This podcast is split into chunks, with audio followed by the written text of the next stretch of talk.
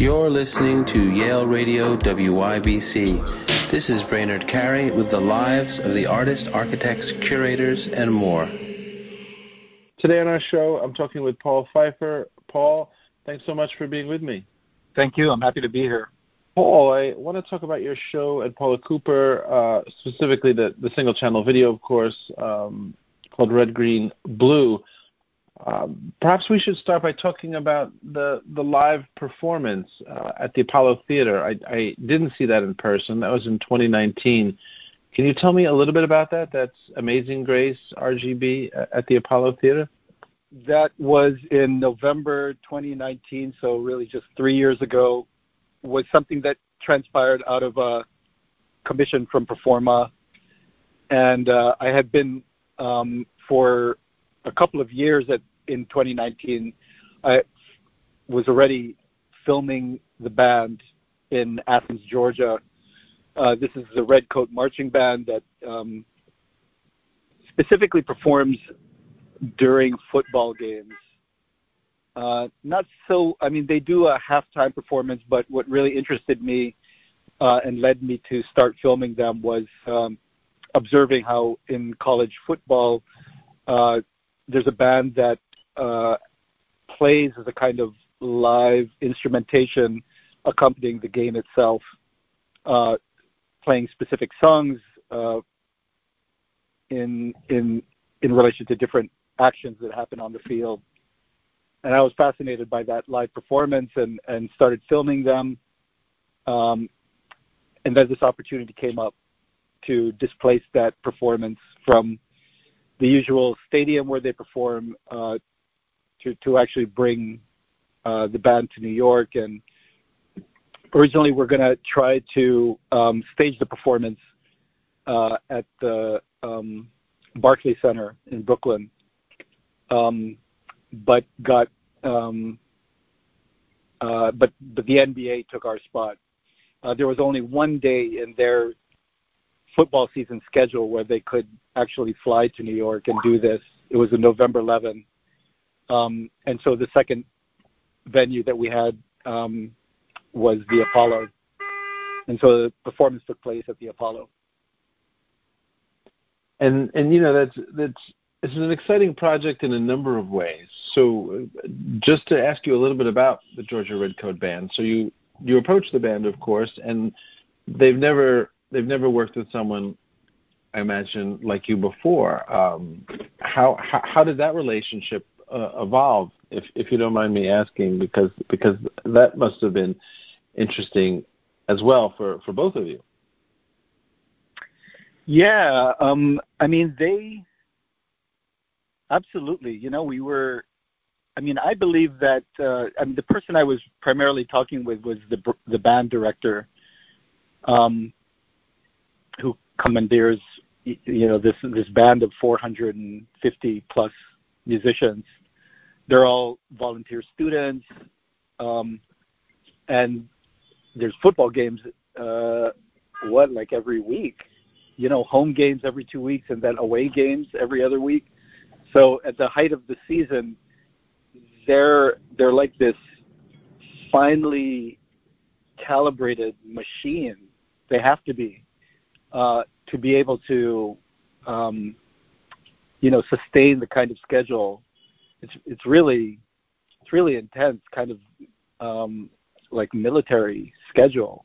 Um, their performance, so uh, I, it really um, grew from me um, asking the band director if I could come to his office and and just sit and talk with him about what he does. I, I and and as a as a kind of production nerd, I just wanted to know all about what he was doing like how his band um, functions as a kind of emotional generator during the games. And, and the more I heard, I realized that what what what the band does is in a way like the heart of a kind of mass ritual that's going on in the stadium. You know, there's the football game itself, but the the the range of songs that are performed and how the crowd interacts with those songs is highly ritualistic. Uh, basically, the same sequence of songs is played at every game. Uh, there's you know always some variation, and obviously, since it follows the action on the field, uh, there's an improvisational element, but there's absolutely a script. Um, certain things happen in the first quarter. Certain things happen at the first down, the second down. There's rituals that are performed, you know, with the touchdown. Um, everything is kind of scripted, and and uh, so I, you know, uh, really what I did for a number of years was, um, with permission and with press passes, I just was going into the stadium uh, during the games with my camera crew and um, with mics set up at different points around the stadium and just observing, just just observing the game with very little interaction. That they their schedule is so tight that there there really could be no interaction.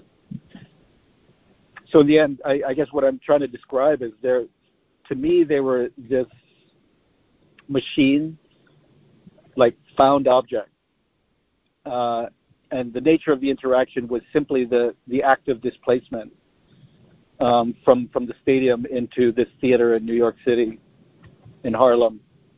Um, but what they did and what they were going to do, I, I had very little say over what they were going to do. The premise was that um, they would simply repeat the performance that they give during a football game. Uh, in fact, uh, two days before November 11, they performed for a game um, in Georgia, and so, so specifically, they were meant to recreate as closely as possible what they had done a couple of days earlier in the stadium, based on a, a, a recording, an audio recording that I made of that performance in the stadium, uh, using it as a kind of uh, score, and simply trying to repeat it uh, in, in the Apollo Theater. So that's fascinating, you know, on, on, a number of levels that I want to get into. But for for the band also, this is a very unusual gig, so to speak, right? You had to also explain this gig and how they were to use um, to to play the score, so to speak, right? It's it's nothing yeah. like what they normally do. I mean, it is what they normally do, but um, how did how did how did they feel about that? This is, I mean, they must have been excited, but also uh, I would imagine a bit perplexed because this is such an unusual um, performance for them. I honestly don't think that anybody involved was truly prepared for what it would be. Uh, I don't mean to be dramatic, but um, the degree to which displacing the performance from its usual kind of like um, ritual uh, setting um, with all of its conventions and in a way like a belief system in place to, to extract from that and to be in front of uh, essentially an, an, an, art audience uh, in the Apollo Theater uh, entailed a kind of like denaturalization and a kind of a level of self-consciousness, extreme right. self-consciousness on everyone's part like it the the alienness of the performance uh i was certainly kind of blown away with it as it was occurring um the the resonances and and in a way the kind of uh the mismatch of customs that that were happening and and the kind of like slippage the potential slippage of reading um, to me was like really extreme. I, I will say that you know the ultimately uh, everyone was I, I believe like there was a generosity of spirit um, and the reception afterwards was you know uh, a lot of love was shown to the band for what they did um, but but in the moment you know the the the kind of the tone of patriotism that's part of the DNA of, of their performance in the stadium, and and how that uh, would read, and and also just kind of the impossibility of thinking uh, like a doppelganger to an existing performance. The the the kind of the insertion of this kind of um, game of repetition uh, in a way that was actually impossible to perform. Um, what was you know like bordered on chaos. Right, right. That's so fascinating, right? That's just so fascinating on on a lot of levels. But it but it, it sounds like um, as as much of a surprise that was, it it, it came together. Though it's you know like you're saying that extraction um, from its original context um, was a was a, a shock for the band, I imagine, and uh, and you know, and, and for the audience, also there's there's there's there's an extraction there, right? The, like you're saying, the audience is hearing this, and um, and it's also in a different. The audience is extracted, or or or, or maybe the reverse, because um, they're not in a game, correct? So it's so it's, it's a very right. different experience for the for the audience. I mean, in a way, the the the performance itself, its very reason for existing would be to incite uh, emotions that would, or or maybe to um, amplify emotions that were being generated, you know, by the situation of a football game. So so to have a performance whose goal would be to incite and amplify affect without uh, without the natural kind of cause and effect of the affect um, was uh, pretty jarring. Right, and, and, and this, of course, you know, has occurred in, in many ways throughout other other work of yours um, in, in, the past, to some extent. And um, so, to talk just about the the single channel um, film, uh, the presentation at Paula Cooper. Uh, this is this is yet another version of it, right? This is coming together in a way that um, also has surround sound, and and we're having another experience. In, in there's a lot of layers to what's going on there, uh, but was was one of the goals to to give the audience that kind of emotional impact that you get in a stadium in this as you're saying this is heavily ritualized. It's it's the audience understands exactly what's going to happen. Um, but to but to remove it from that and um, and, and place it in a gallery and, and have all the layers you've had and, and it looks like an enormous amount of of, of, of mics I would imagine. Um, yeah tell me a little bit about what what you expected the audience to to experience then because we're we're, we're primarily talking in, in some ways about the emotional impact, the patriotic impact right. almost of, of, of this, which is, is linked to the game, of course. Yeah, yeah. Um, well, yeah. I mean, I was I'm I'm excited about the show at Paula Cooper because, uh, uh, unlike the kind of um, uh, just the the improv element um, and and just the like the the lack of control over how it would play out live. Like obviously, you know, in in the video installation, the video and sound installation, uh, I got to work for months with with uh, the video and audio recordings, and so in a sense, like I had extreme control um, over uh, playing with this material and um, like shaping it to create an experience uh, as a you know as a 30 31 minute um, piece um, i got to like you know de- uh, to lower the volume on certain things and and raise the volume on other things. And uh, um, you know given that i had multiple mics at different locations around the stadium, um, and and also uh, seven or eight cameras at different locations around the stadium, uh, just cutting between different mics and different cameras.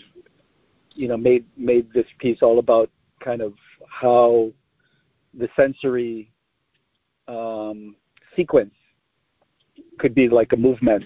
Uh, um, you know, could could be could take you on a kind of um, spatial movement um, around uh, the stadium. I should say, you know, one aspect of the performance that I think I'm thankful was part of the uh, Apollo event was um, that we made a decision that during the performance, uh, the band would be moving around um, the theater, not stationary, um, including moving into the back rooms and the subterranean uh, spaces underneath the stage of the Apollo and into certain attic spaces like green rooms.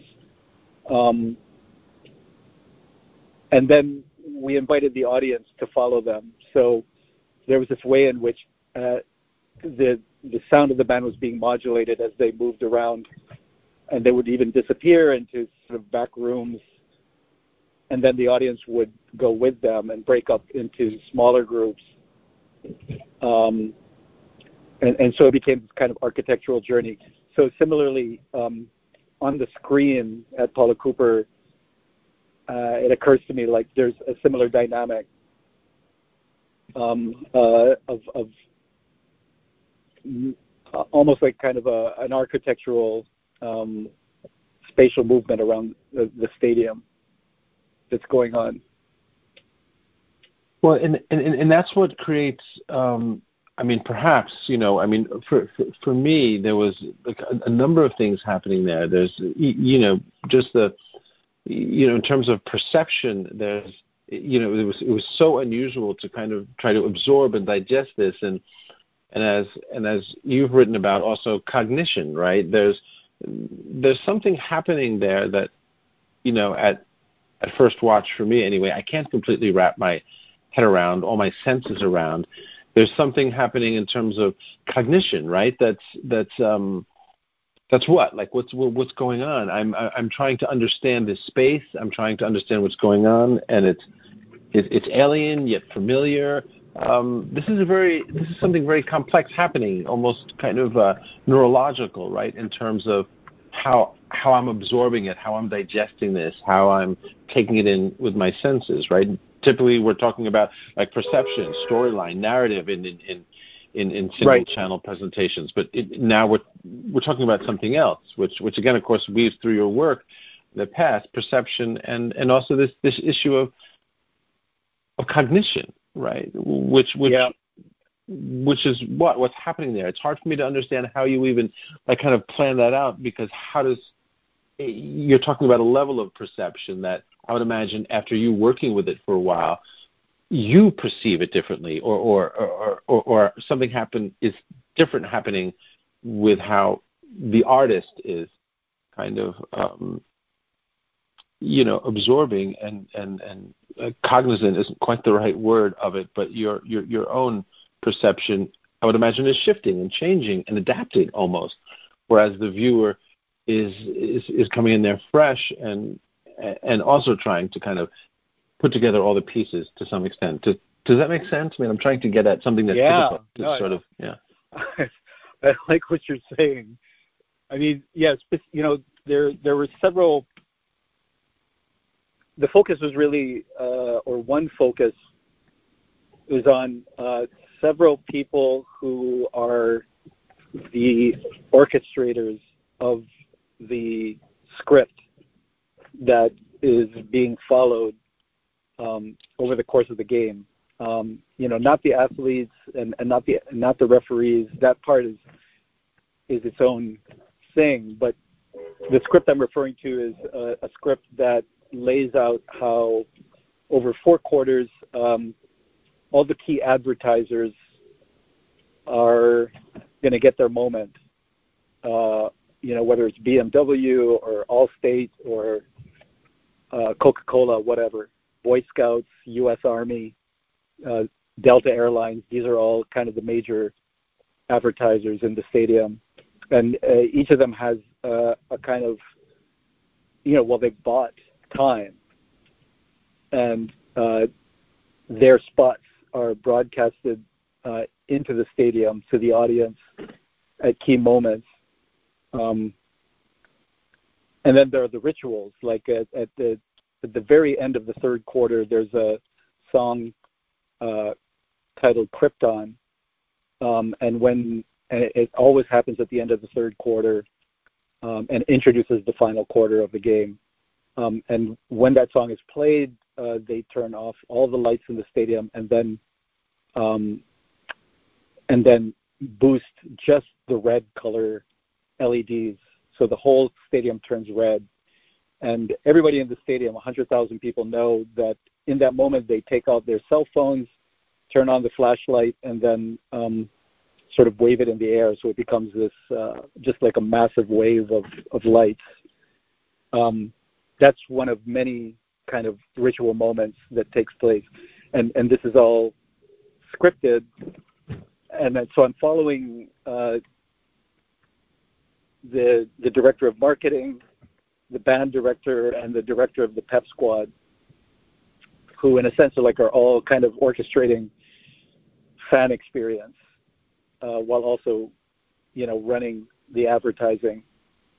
Um, I, I mic'd each of them, and so uh, unnaturally, on a, I mean, on an unnaturally intimate level, you you hear their banter, um, and and I, I I sort of, you know, it's sort of a headset conversation that's edited into the texture of this 31 minute piece. Right. That's the, the, that's part of what is is is um yeah is is is, is not yeah completely audible but yeah changes perception there and you're you're also this is the first part right mm-hmm. this is um there's a this is going to be uh, extended and there's going to be um, more parts to this is is that correct uh yeah there's it it the uh the plan is that this is part one of a three part piece.